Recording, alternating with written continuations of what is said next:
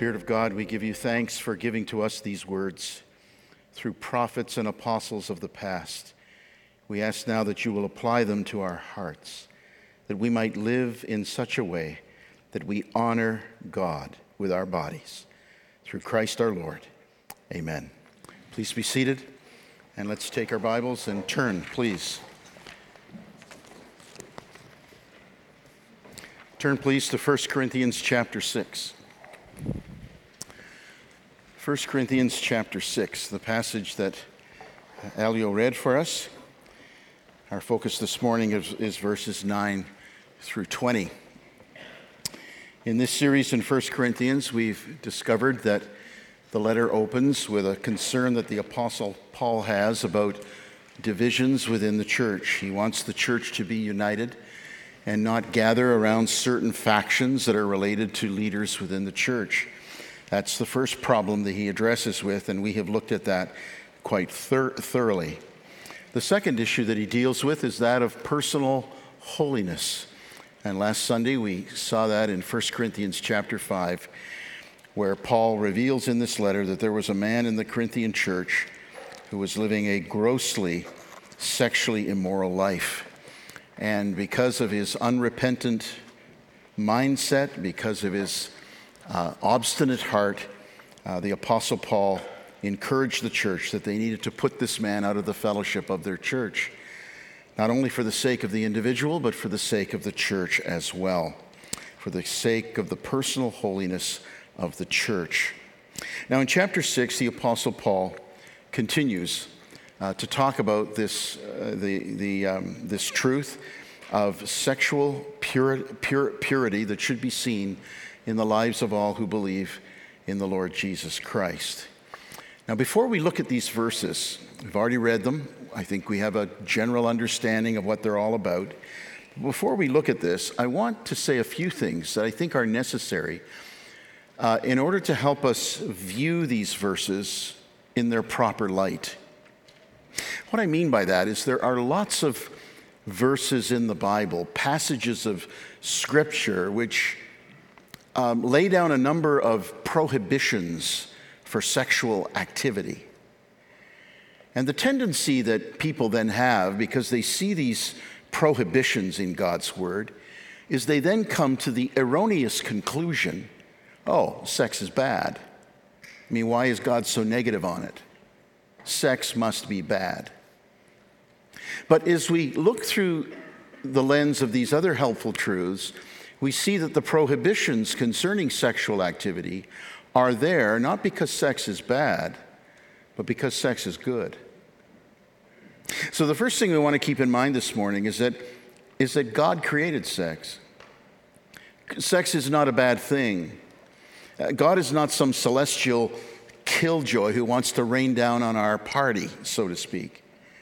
But, but, but sexual prohibitions are put there in the Bible in order to protect the good gift that God has given. Remember when God created the heavens and the earth, Genesis chapter 1 goes through the, the six days of creation. And what is that constant refrain at the end of each day?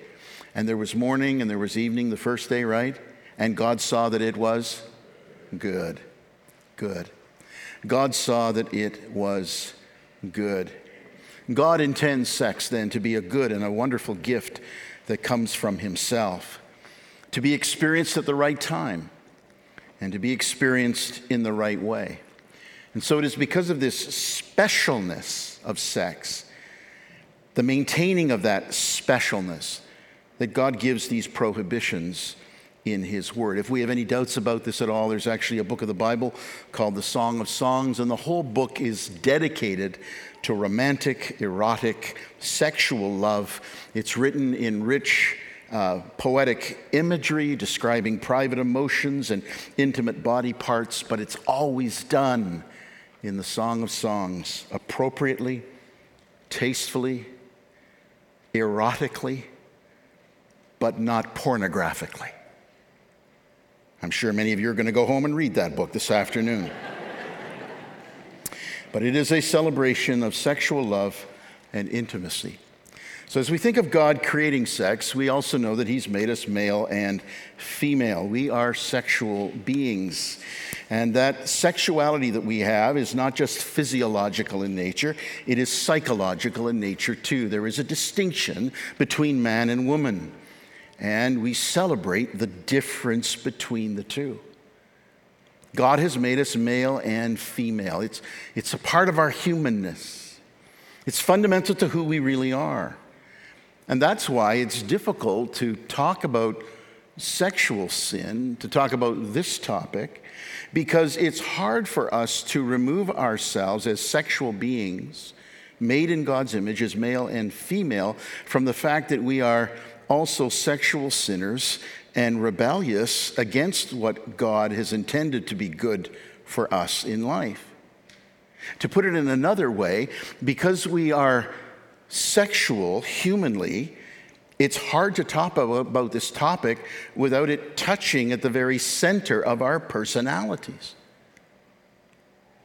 Adam, when he was created, he, he became aware of his sec- sexuality when God made a woman for him. You remember his words. The Lord brought the woman to the man and said, and said, Here, here, here she is, Adam. And Adam said, and again with poetic words, This is now bone of my bones and flesh of my flesh. That, that's just Adam's way of saying, Wow, a woman. He was sexually awakened at that moment in time. And it was good. It was good. But we are fallen human beings, made in the image of God, yes. But we are fallen human beings who we have, the, the, the, image of God has been marred in us. We, we have fallen into sin, and, and this sin is not just an action we commit, it's a, it's a sense of being who we are. And, and this, this brokenness, this sinfulness has, has, has broken us, and it has confused us. Sin has touched all areas of our humanness including our sexuality. So we are broken and we are confused. And as human beings, we often deviate from the ideal that God presents to us in terms of sexual relationships. Sexual immorality, which this passage deals with, is all types of sexual activity and sexual expression outside of the bonds of covenant marriage. That is contrary to his ideals. And so you and I have, as those made in the image of God, male and female, we have incredible potential for glory and incredible potential for tragedy. We have sexual potential, we have sexual problems. And that's why you and I should not be surprised at the, at the culture war that is raging around us at this present time a culture war, um, all about sexual identity, all about gender dysphoria, all about transgressionism. Sorry, transgenderism. The whole use and the proliferation of pornography in our day and age. We, should not be surprised by this. Why? Because, because human beings are sexually broken. We are confused. We are rebellious. And the result is exactly what Paul talks about in Romans chapter 1 where we have we have moved away from our creator and therefore we have our thinking has become futile and our hearts have become darkened and we begin to pursue other things and other desires which in reality become an idol in themselves men having relations with men women having relations with women paul talks about this it's because of our brokenness now, if these are the truths that we, we, we have in our minds now, they're truths. They're like a window, it's like a framework, it's like a lens. And now we zoom in on 1 Corinthians 6 and we begin to understand what the Apostle Paul is talking about because we see it in its proper light. Just a word about the situation in Corinth. We've talked about that in the past. They given over to philosophy. They, the philosophers who would ply their trades on the street, people getting caught up with the wisdom of words. But in addition to the philosophy, the philosophies, there, there was also the proliferation of prostitution within the city. There's a, an ancient Greek word called acropolis. Acrop, acropolis simply means the, the high point in the city. And, and the, each one of the Greek cities would have an acrop, acrop, acropolis. Today we would refer to it as the downtown. But this was the high point in the city, sort of like Hamilton Mountain. And this is where the temple of Apollos was, and the temple of Aphrodite, who, is the, who was the goddess of, of sexual love, sexual beauty. The Romans referred to her as Venus. The Egyptians called her Hathor. The, Can- the, Can- the, Can- the Canaanites, who occupied the promised land when Israel came in, called her Ashtaroth. You remember you read 1st and 2nd Kings, and there's this thing about the Ashtaroth poles. These were just poles that were erected as worship places to Aphrodite. And, and there on the, the Acrocorinth, or the Acropolis of the city of Corinth, was this temple to Aphrodite filled with a thousand priestesses to Aphrodite. And every one of those priestesses is a prostitute. And the way men have worship with Aphrodite is they engage in sexual relations with the priestess. Paul's talking about here, that here, actually, in, in this ch- chapter, chapter, when verse 16, he says, Don't you know that he who unites himself with a prostitute is one with her in body? And here, and I'm, I'm jumping ahead several weeks now, but here, I think there's a warning not just about the sin of sexuality or sexual immorality, but the sex of spirituality that is not linked to the one true and living and living God, because there's an element of idolatry in this. And Paul says it's it's one thing for a Christian whose body is the member of Christ to unite himself with a prostitute, but to unite himself with a prostitute who's a priestess in a temple to a pagan god? I'm jumping ahead several weeks, but do you, do, you, do you realize how you open yourself up then to all of the demonic world associated with false worship?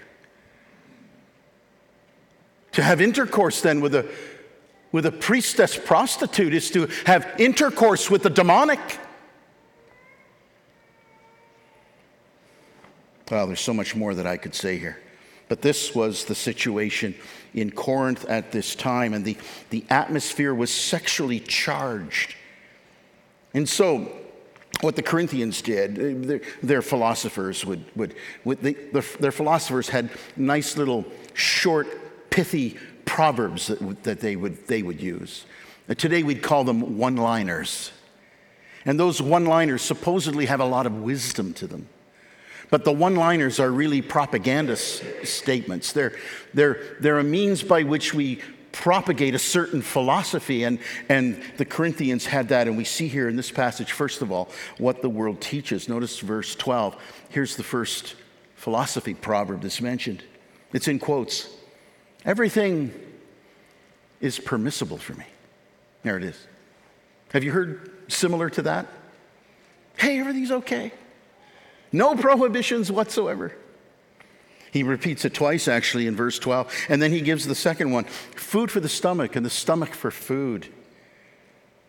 You see, these, these little pithy philosophy proverbs not only uh, reflect a certain way of thinking, but they propagate that way of thinking also. All things are permissible for me. So we translate this now into sexual activity. Anything goes. There's no prohibitions. Food for the stomach and the stomach for food. Well, if I if my stomach is craving food, what do I do? Well, I satisfy the urge in my stomach. I satisfy that hunger by eating. And and frankly, I can I can satisfy my my hunger urges through all different kinds of foods, not just one. So, eh, food for the stomach and the stomach for food. So, so if I have a sexual urge, just like a, a physical hunger pain, well, then I'm going to satisfy that urge. And I can satisfy that urge in, in a number of different ways. You see, the urge to eat and the urge for sex were equated with each other. The point was there's no difference between eating and having sex because each satisfies a particular physical desire. Now, we, we hear these philosophy proverbs echoed to this very day. We hear it in words like, well, you know, I have to do what's right for me. And, uh, you, you, know, as, as, as long as nobody gets hurt, it's okay. I found it interesting when, when it was revealed several weeks back that John Tory um, was resigning uh, from the mayorship of the city of Toronto uh, because he'd had an affair with, a, with a, a staff worker. It was interesting. It didn't matter, it didn't really matter which media source you read on that, whether it was the Toronto Sun or the Toronto Star, the Globe and Mail, it really, really didn't matter. It, it, didn't even matter whether it was City News or Global News or CBC or CTV News. Not once did anyone use the word adultery. It was never used.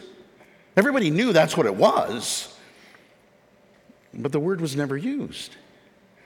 He was having an affair. He was romantically involved. He had a relationship with a staffer. I mean, there were all kinds of, of different expressions that were used. And not only did, not only did these little expressions kind of sugarcoat everything, but like the Proverbs here in Corinthians did, but they, actual, they actually deceive. And they, they, actually, they actually make what happened less serious, less sinful. Now, Dr. Albert uh, Ellis, an American psychologist, has written a book about 20 or 25 years ago entitled Sex Without Guilt. Sex Without Guilt. And he was the one who coined the phrase healthy adultery. And he said that really what it can do in the end is, is rejuvenate a marriage relationship. 22 years ago, the, the Ashley Madison Agency was founded in the city of Toronto. Uh, this is a dating, sort of a dating agency, but not for singles. It's a dating agency for married people so they can have an affair. And their, their, their motto was Life is short, have an affair. Again, a little pithy philosophy proverb on their, web, their website years ago. It said, Our service is not meant to glorify or promote infidelity. We're simply offering a safe and anonymous way for people to communicate with each other once they make up their minds to explore options outside their married relationship.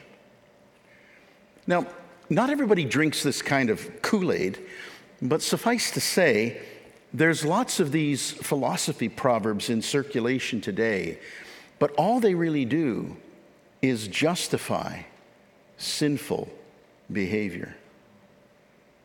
So that's what the world teaches or the world propagates. Now, now let's consider what, what the word teaches. And, and that starts in verse 13, where the Apostle Paul comes right out and says, God will destroy them both. And then he says, the body is not meant for sexual immorality, but for the Lord, and the Lord for the body. Now, I want you to notice two times in one sentence he's used the word body. And what the word teaches here is, is something to do with the Lord and the, the human body. The Lord and my body, the Lord and your body.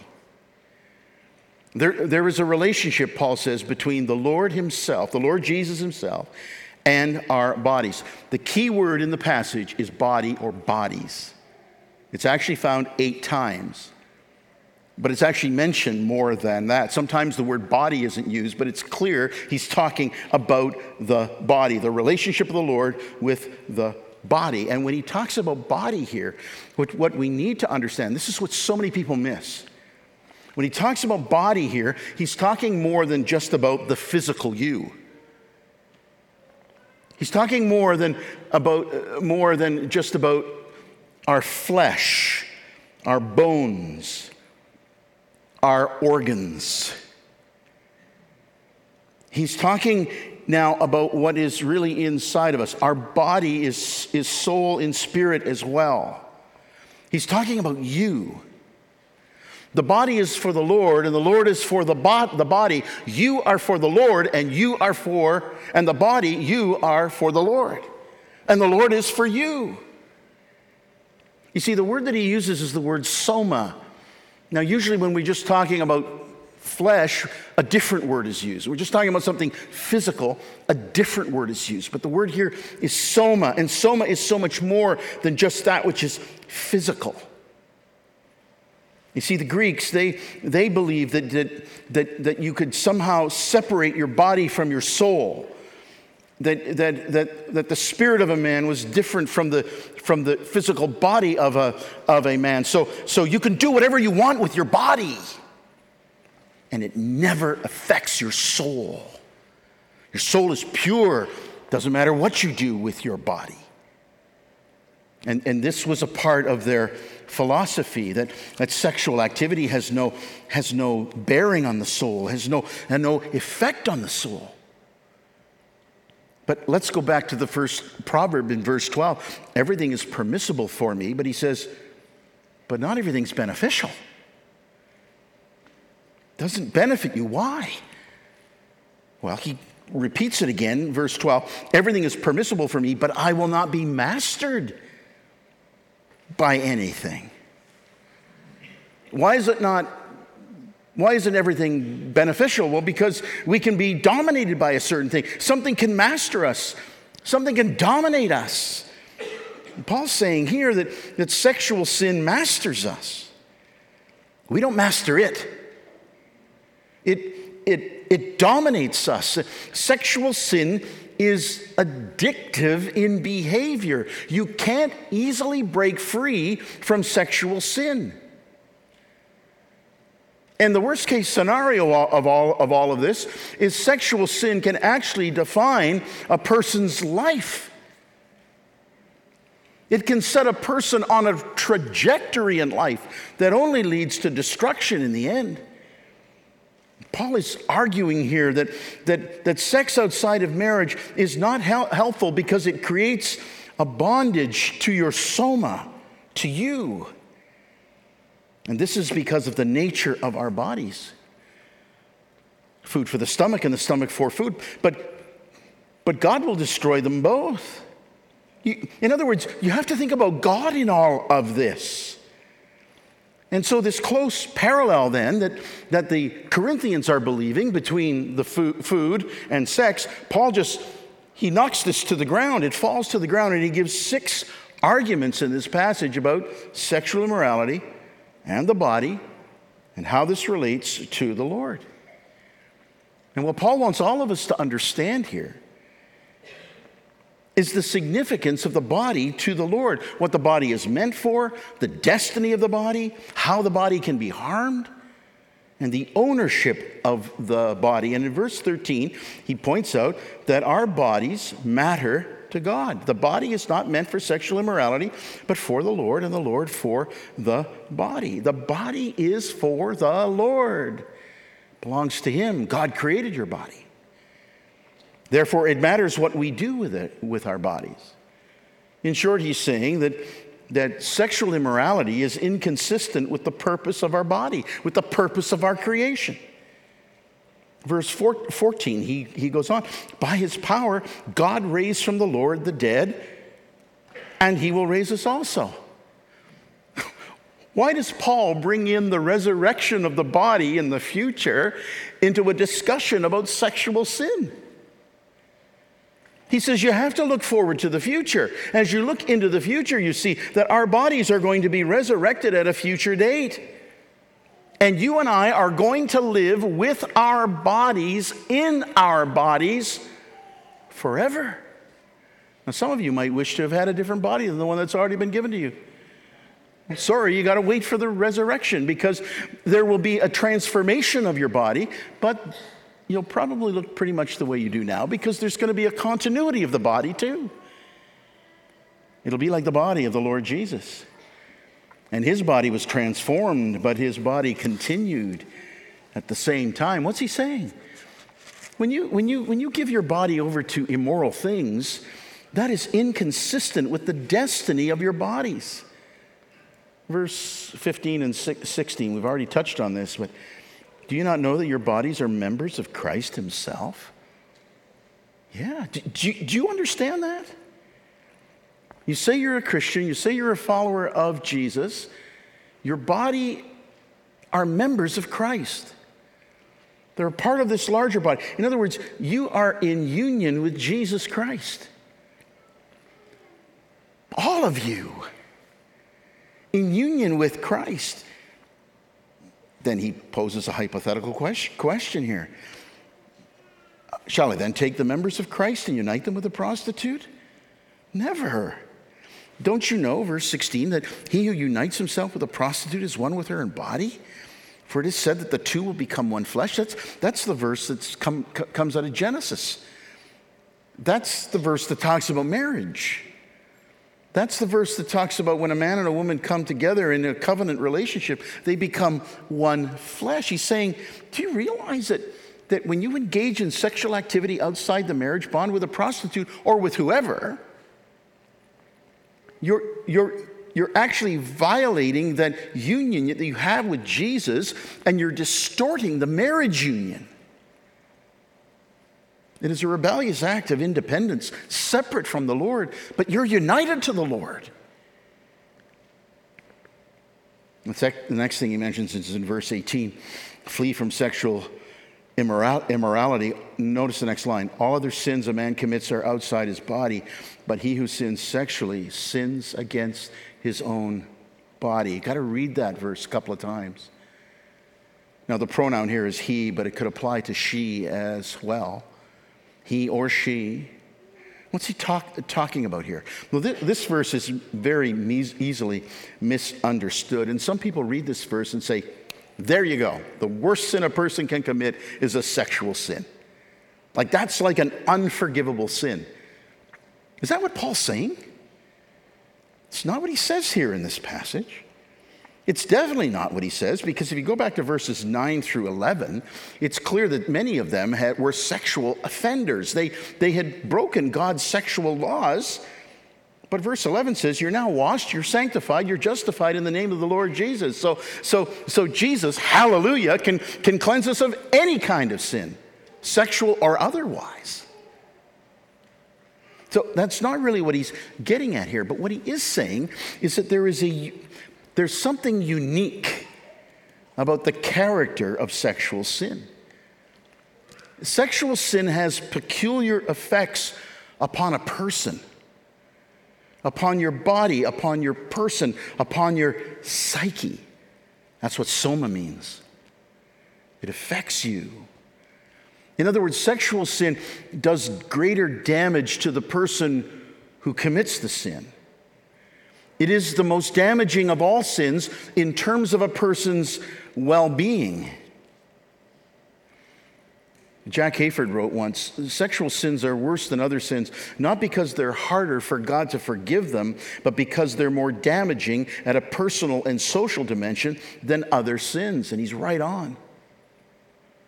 He's saying there is, there is destructive fallout that comes to you because of sexual sin. There's personal damage, there's collateral damage. Damage to, to, to the foundations of your identity. That sexual sin actually exploits the, the deepest aspects of our emotions. I've made reference to this before, but 22 years ago, there was a, a movie that came out. The two stars in the movie were Tom Cruise and Cameron Diaz. The movie was entitled Vanilla Sky. And in the opening scene of the movie, Tom Cruise comes, he's in an apartment building, and he comes down in the, the, the elevator to the lobby, and he exits through the doors out into the street. He's just been upstairs where he's had a sexual fling with his latest flame.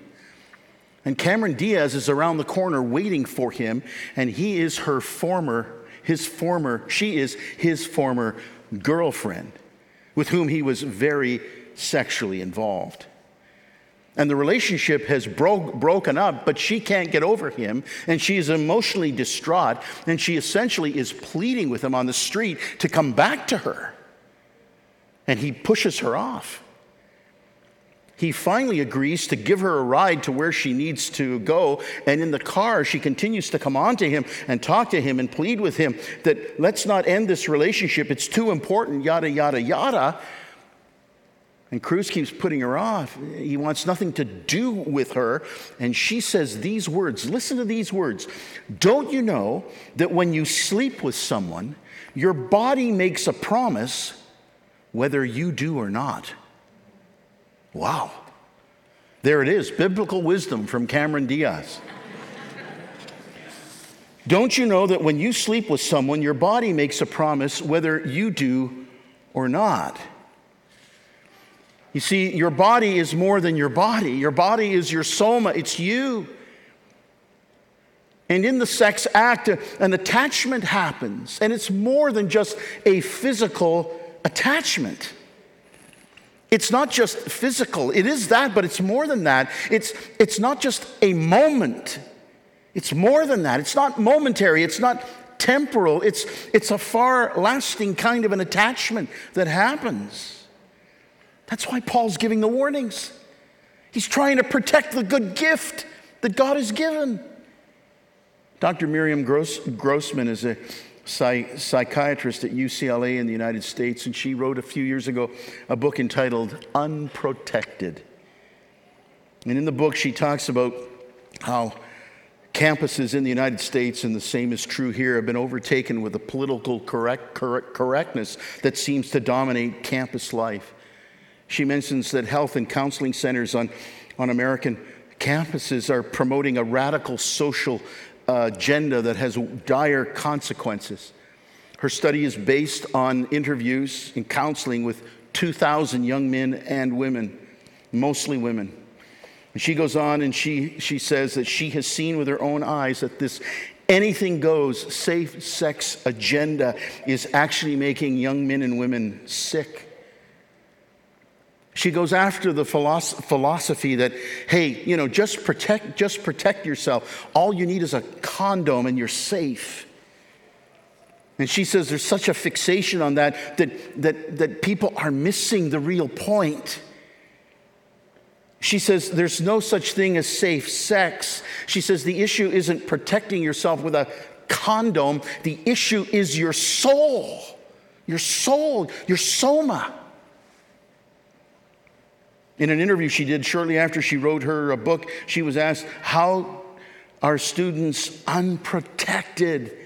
And she says, When they are constantly bombarded with this false security that is engendered over time, that all they need is to do something physical, like a condom, to keep themselves safe, without any reference to the psychological suffering that comes through sexual activity outside of marriage. She says, We wonder why so many young people suffer from depression, anxiety, eating disorders, and self abuse. Listen, here's the point she makes a young woman is not warned that she is hardwired to attach through sexual behavior and that no condom will protect her from the heartbreak and the confusion that may result.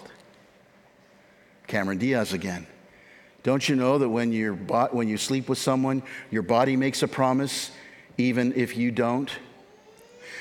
Dawn Eden is a, a, a woman who, who lived a very promiscuous life for a number of years. She has written a book entitled The Thrill of the Chaste. She uh, converted to Christian belief and is a devout Roman Catholic. And she writes in her book, The Thrill of the Chaste, she says, I would still feel as though the act, the sex act, had bonded me with my sex partner in a deeper way than we had bonded before. All the sex I ever had, far from bringing me closer to personal fulfillment in marriage, in the marriage that I sought, had only made me less capable of attaining marriage or even a committed relationship. Friends, this is exactly what Paul is saying in this one line in verse 18. All other sins a person commits are outside that person's body. But the person who sins sexually sins against his or her own body. In other words, we're not made for this other stuff. That is not how God designed us. God has designed us in such a way that through sexual intercourse, a husband and a wife form a lifelong attachment. And when you attach yourself to the wrong person or to multiple persons, you do damage not only to the person you've slept with, but to yourself as well. Paul goes on then in verse 19, and he gives another reason. He says, Don't you know that your body is a temple of the Holy Spirit who is in you, whom you've received from God? The Holy Spirit lives in every believer. And what does the Holy Spirit seek for us? What does the Holy Spirit move us toward? He moves us toward holy living. Sin is inconsistent with our calling in Christ. And then in verse 20, last line of verse 19, you are not your own. Verse 20, you were bought at a price. Our body belongs to Christ who redeemed us.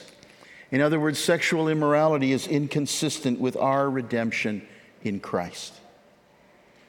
So, what does the word command us to do then? Well, look at verse 18. Flee, he says. Flee from sexual immorality. Look at verse 20, second commandment. Therefore, honor God with your body. These are the two commands that are actually given. Flee. It's foolish not to flee, Paul says. And we're to honor God. We're to give glory to God. Our bodies are His, they're for the Lord. They're raised to be with Him and by Him. He purchased them, we're united to Him. So honor God with your body, your, the totality of your soma.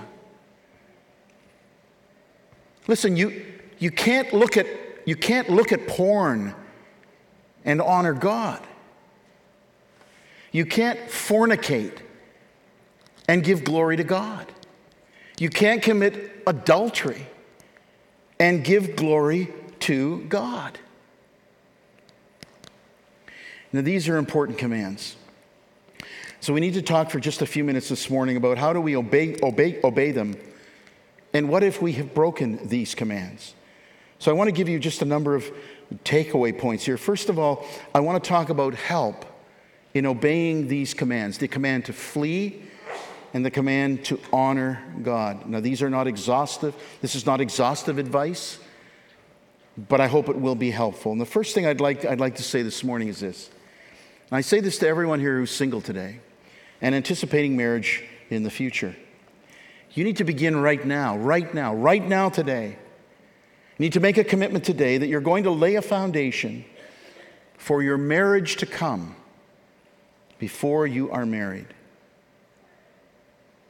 The greatest gift that an individual can give to a future spouse is sexual purity. And some of you may say, well, I can't do that now. I've blown it. Okay? I'm sorry. But you can give your future spouse your sexual purity from this day forward. Isn't that right? That you, you might be able to say to a future husband, a future wife, from this day forward in my life, I made a commitment to Jesus Christ. And I've been true to that. I've been true to, true to that, and I've been pure from this day for, forward. An incredible gift that you can give. Listen, when you, when, you, when you continue to have sex outside of marriage, and then you hope somehow that by getting married, like that puts an end to all of that, it really doesn't, because what's happened is you've already established a pattern of behavior that you're going to find very hard to break, no matter how much you love your, fu- your future spouse. Because once you've jettisoned purity in the past, it's so much easier, easier to jettison purity in the future. Remember, sexual sin can master you. It is an addic- addictive thing. So you need to resolve today that you're going to live for the glory of God, that you're going to flee to do whatever is necessary to maintain your purity before God. And that may involve you becoming accountable to someone, someone who you can trust in the Lord, a, a godly individual in your life. Remember what James says that we're, we're to confess our sins or our faults to one another and pray for one another that we might be healed. I think in this area that uh, uh, any kind of sin that so grasps us and binds us. Any kind of that sin, any, any kind of sin of that nature needs to be personally repented of, confessed before God, but there needs to be another step attached to that because many of us we keep we keep saying, "Lord, I'm sorry," we go back to it again. "Lord, I'm sorry," we do it again because it it's it's developed a pattern in our our lives. And at that point, it's no longer just personal confession to God. There has to be the confession to someone else who will then hold you accountable for future actions. Confess your faults to one another, the Bible says. And then he adds, and pray for one another that you might be healed. That's where healing comes. That's where, the, that's where the power of God is unleashed to, to break these things that bind us. The next thing I would say to those of us who are married, and I direct this primarily to the men, though it applies in, to everyone, but I want to speak to the men here, and that we must make our wives our source of enjoyment. We must learn to delight in our wives. Proverbs tells us that we're to drink water, water, drink water from your own cistern, running water from your own well. If you have any doubt about what he's getting at here, he says, May your fountain be blessed. May you rejoice in the wife of your youth, and may her breasts, not someone else's, but her breasts, satisfy you always. May you be captivated by her love. Now, how does that happen, man? Well, it doesn't happen by watching porn and fantasizing about other women and hoping that your woman will become like the woman you're watching on the screen. Your wife is your helpmate, she's not your personal porn star. It doesn't happen by, by wanting to have sex with her all of the time, but it happens when you begin each day with a resolve in your heart and a prayer in your heart Lord, help me this day to love my wife as Christ loved the church. Lord, give me this day opportunities to share, to show how I care for her to cherish her.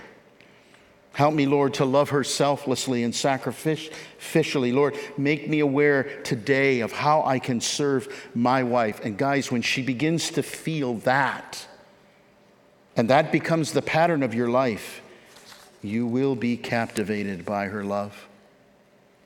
We also need to make, take great care in our associations with other people we need to build parameters into our lives, preventative measures, in order that we not develop unhealthy desires. As a pastor over the years, it, this hasn't happened like every week or, or, or anything, but there have been numerous occasions when I have served God in the, in the past where individuals have come to me who are now trapped in an adulterous relationship. There's a desire to repent, there's a brokenness over what they have done. And the story has often been something like this. I entered into a conversation with a member of the opposite sex who was married, and we began to talk about things that were not appropriate for us to talk about. Like a woman sharing with a man in the office that her relationships with, with her husband is on the rocks. Because she's looking for emotional support at that point in time. And then you hear the story, and then you want to give that emotional support. You want to help. That's where it starts. It starts with wanting to help. But you see, a listening ear eventually becomes a gentle touch, and a gentle touch becomes something else. So we have to determine before God that we're not, we're not going to put ourselves in those kinds of compromised sit, sit, situations. You know what often happens here? We hear a person's story, whether it's a man or a, a woman, and, um, and the woman might hear a man talk about how, his, how broken he is and, and the marriage relation, relationship. And this is how our sinful mind plays tricks with us. We begin to establish an emotional bond with that person, and then our thinking gets warped because we think, the woman thinks this I can give him what his wife cannot. In other words, it becomes noble. It becomes noble. And it's not noble at all, it's a deception from the pit of hell. So we need to establish those parameters in terms of the associations we have. The next thing I would say is that we have to guard our hearts by guarding our eyes, by guarding our eyes. Jesus warned us about our eyes.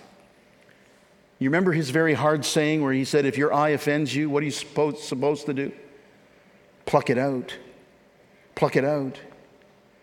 In other words, we have to deal ruthlessly with what we look at. Now, we can't, we can't help everything that comes across our, our vision because we, we live in a culture now where porn is the norm. But we can be very careful about what we intentionally set before our eyes. Job said, I've made a covenant with my eyes not to look upon a woman.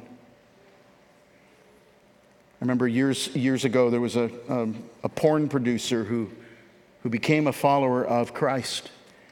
And he continued to struggle with his life. And he, he, said, he said this He said, I wish I just had an erase button for my memory. I wish that's what I had. There's so much more I could say, I could say, but time does not allow me here. But listen, guys, looking, looking at porn actually destroys your ability to be intimate with your spouse. It creates a fantasy world that can never be realized. It sets in place false expectations that you bring into your marriage relate, relate, relationship. And there's nothing of reality in it. 300 years ago, a Puritan writer by the name of Thomas Watson, 300 years ago, wrote these words Pornography secretly conveys poison to the heart, it injects poison into the heart. Guard your eyes Guard your heart by guarding your eyes. Now, what about help for those of us who've broken these commands? And most of us, in one way or another, probably have because we are all sexual sinners. The first thing I would say is this if we are married, we need to really consider the ramifications of what unfaithfulness will actually mean. If you're single, we've talked already about some of this damage that you can bring into your marriage because of the ties that you have with individuals you've been intimate with before in the past. But if you're married, you need to think this all, th- all through. There's an incredible book that was written years ago by a British evangelist by the name of Roy Hession. The title of the book is Forgotten Factors. It's about the forgotten factors of sexual sin. He goes on in that book to describe David, King David. Remember, he looked at Bathsheba, desired her, brought her to the palace, had sex with her, she conceived. What did he do next? Well, then he, he's got to get rid of the husband, so he sends Uriah out to the battle. Essentially, he murdered him. You see, what, what, what Hession says is that when we try to cover up this sin, it leads to another sin and to another sin. If you, if you are being unfaithful to your, to, to your spouse, your life is filled with lying. It's filled with lying. There's no way around this without lying. And after a while, your lies begin to trap you. And one, you, have to commit more sin in order to cover up the one sin. Hession goes on in his book and he talks about the fact, he says, Imagine, imagine, sir, he says, what are you going to say to your son and to your daughter? when it becomes known to them that you were unfaithful to their mother? What are you going to say to try to justify yourself in your daughter's eyes? He says, These are the things we need to think about. He goes on to say, Consider the impact you will have on your son or on your daughter if you can look them in the face in the future and say to them on the day that they get married, I was faithful to your mother all the days of my life. Consider the ramifications of being unfaith, unfaithful. Secondly, we need to repent deeply and thoroughly. Can I be really frank? Most repentance in evangelical sh- circles and churches is shallow. We take very, very little time in confessing our sins, very little time in mourning over our state, very little time in repenting thoroughly of our sins. We are so uncomfortable in the presence of God that we want to get it over fast. Lord, I'm sorry. I shouldn't have done it. Please help me not to do it again. Boom. And that's the extent of our confessing. and repenting. And I would suggest to you that we need to take long times where we're on our faces before God, crying out to Him and mourning our state and asking for God to work repentance even deeper into our hearts and to show us the things that continue to remain unhidden so we don't continue to go back into old patterns. And finally, every one of us here, let's look to the Lord Jesus. Amen. He was sexually pure. I'm always baffled by that verse in Hebrews where it says that he was tempted in every way like we are. Jesus was a real man, and he was tempted sexually. And John said, In him there is no sin. Praise God for his perfect obedience, because his perfect obedience and righteousness is given to me when I believed on him. Look at Jesus. He died for our sexual sins. He can cleanse that sin, forgive that sin. He is the healer who can break the attachments that bind us. He can heal the wounds that come from our sins. So, as we look to the Lord Jesus, remember his words to the woman who was caught in the act of adul- adul- adultery after all of her accusers had left. He said, he said to her, I do not condemn you. Go and sin no more. Would you stand, please? Father,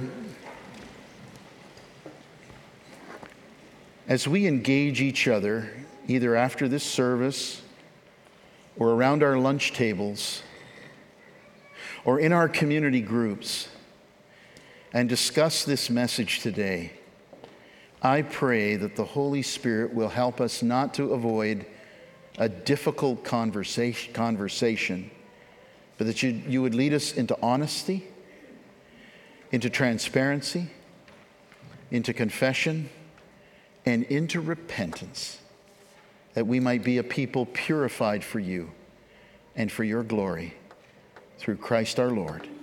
Amen.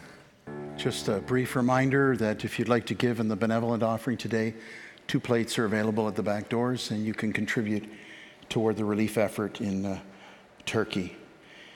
Um, I'm conscious this morning of a real spiritual struggle, and I'm not surprised as we just sang, May I run the race before, before me strong and brave to face the foe. And there are some elements of the demonic that are often related uh, to sexual sin when people are bound. And so I'm not surprised that there's some pushback. And I would encourage you today that that is a sign that Jesus is here in power to change you, to transform you, that he is able to do that today. And so Victory comes by submitting to Him. Victory comes by making Him Lord. Victory comes by placing our lives in, our, in the totality of our lives under the blood of the Lord Jesus Christ. And then victory over the enemy is finally achieved. Listen to these words from Jude 24 words of hope. To him who is able to keep you from falling and to present you before his glorious presence without fault and with great joy. To the only God our Savior be glory, majesty, power, and authority through Jesus Christ our Lord before all ages, now and forevermore. He is able to keep you from falling. If there's spiritual work that you need to do today, do it. And don't do it fast. Get alone with God. Get alone with someone else who you need to open up to. Talk to me, talk to a spiritual leader in the church. We're here to help you. I think what's holding revival back in the Church of Canada today is this sin. I think this is the sin. This is the sin. This is what's holding revival back. And God wants to pour out His Spirit on us, but if we hang on to our, whoever covers the sin, you hang on to your sin, we will not prosper. But whoever confesses and forsakes sin finds mercy. And God will pour out his mercy in an abundant way. And God will God cannot, I have to be careful what I say because I don't want to put limitations on God. But God has chosen to limit himself in not using a people who are not fully consecrated to him. And when full consecration comes and full surrender of our hearts take place, and we allow even these private areas of our sexuality to go on the altar before God, then God, with a consuming fire, deals with that sin. And then he begins to move through us. Our world is sexually broken. It is the greatest sin of our day, it is the greatest idol of our day. And that idol cannot be smashed in Canada until it is smashed in the church. God give us grace. God give us grace. Amen.